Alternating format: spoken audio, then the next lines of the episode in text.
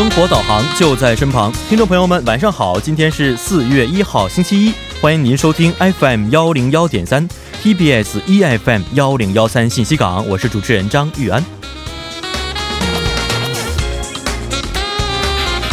今天呢是愚人节啊，那么这个最早在西方兴起的民间节日啊，并未被任何国家认定为法定节日。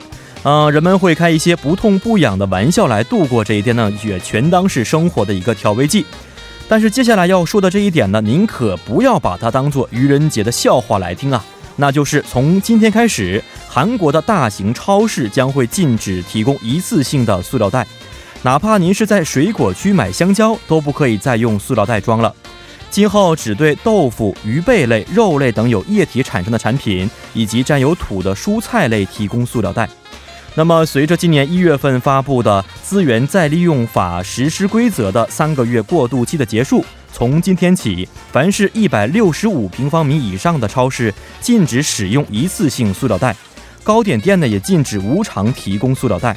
那么，作为社会一份子的我们，不妨趁此机会养成出门带购物袋的好习惯。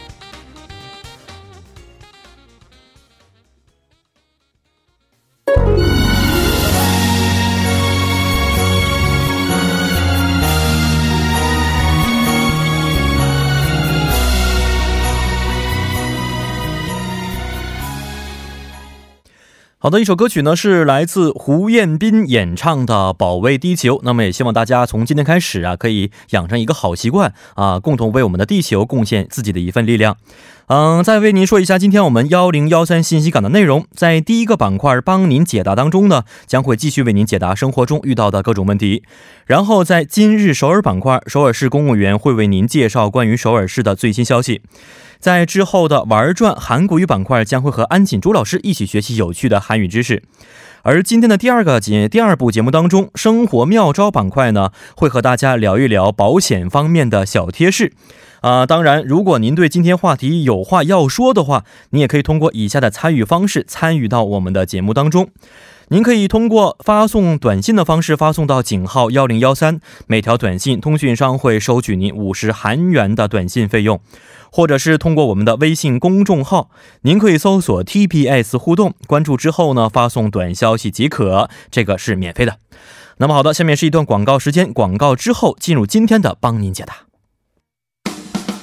问号哗啦啦，谁来帮您解答？最酷帮帮团，轻轻松松全拿下。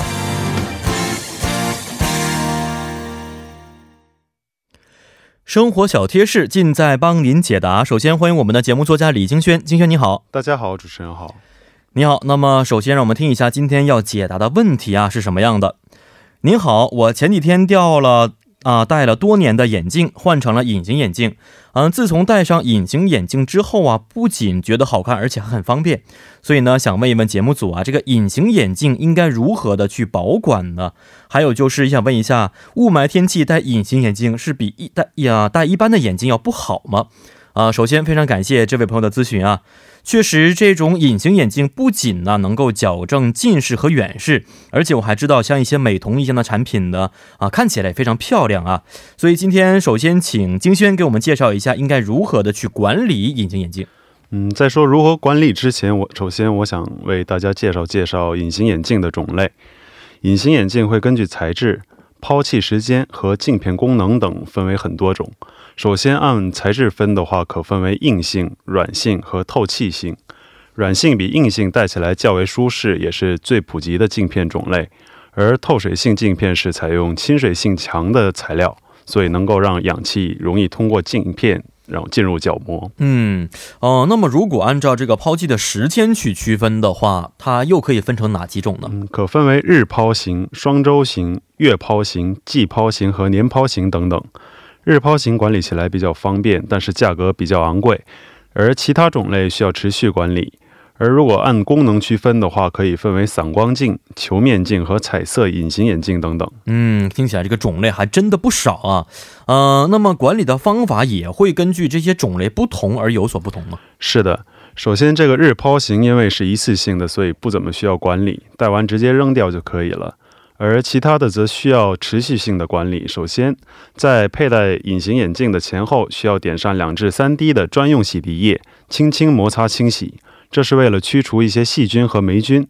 而保管隐保管隐形眼镜的盒子，最长要在三个月以内要进行更换。嗯啊，当然，如果大家啊也要是时常的注意这些护理液的有效期，是不是？是的。而在戴隐形眼镜的时候，要注意不能同时打开两个眼镜盒的盖子，以免以免盒盖对调，然后搞错度数不同的眼镜。然后要保持手指的清洁和干燥。如果戴上之后有刺激感的话，要立即取下镜片，观察镜面上是否有灰尘或者是毛絮等等。然后每天化妆的女士们要注意，要在佩戴镜片后化妆，然后摘下镜片后卸妆。嗯，那么这个隐形眼镜啊，一天能够戴多长时间是最好的呢？嗯，这个根据镜片的种类有所不同，您可以参照您使用的镜片包装上的说明书。总之，一般来说，镜片不宜戴不宜戴久，因为长时间佩戴的话，容易使眼角眼角膜缺氧，然后眼睛会变得干涩不舒服。也会容易被细菌感染。嗯，还有一个就是啊，雾霾天气的时候戴隐形眼镜呢，还是戴一般的框架眼镜呢？嗯，雾霾会导致很多人眼疾加重，而我刚刚说过，眼隐形眼镜是会容易让人的眼角膜缺氧的。而在高雾霾天气里，气压会变低，会使角膜缺氧加重。此外，空气中的微小污染物会刺激眼睛，甚至沉积到隐形眼镜上。从而导致眼部过敏或者是被感染，因此呢，高雾霾天气最好不要戴一些隐形眼镜。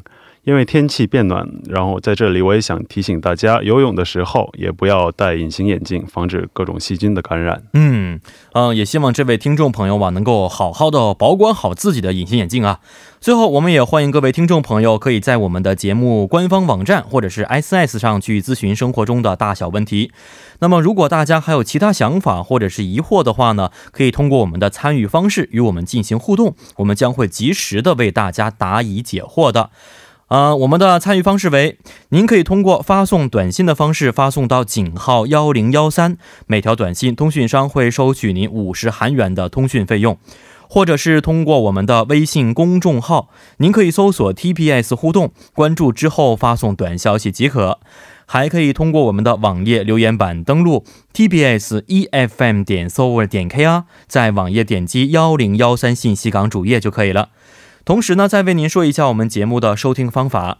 大家可以通过调频 FM 幺零幺点三，或者是我们的网站 TBS EFM 点 s o v e r 点 KR 中的 EFM 首页，以及呢，大家可以在 YouTube 内搜索 TBS EFM 来收听我们的节目。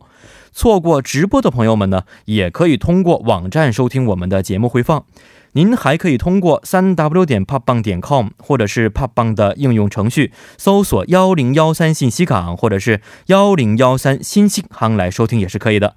那么收听我们节目的同时呢，啊，亲爱的听众朋友们，不妨随手的点击关注，因为我们幺零幺三信息港需要大家的点赞。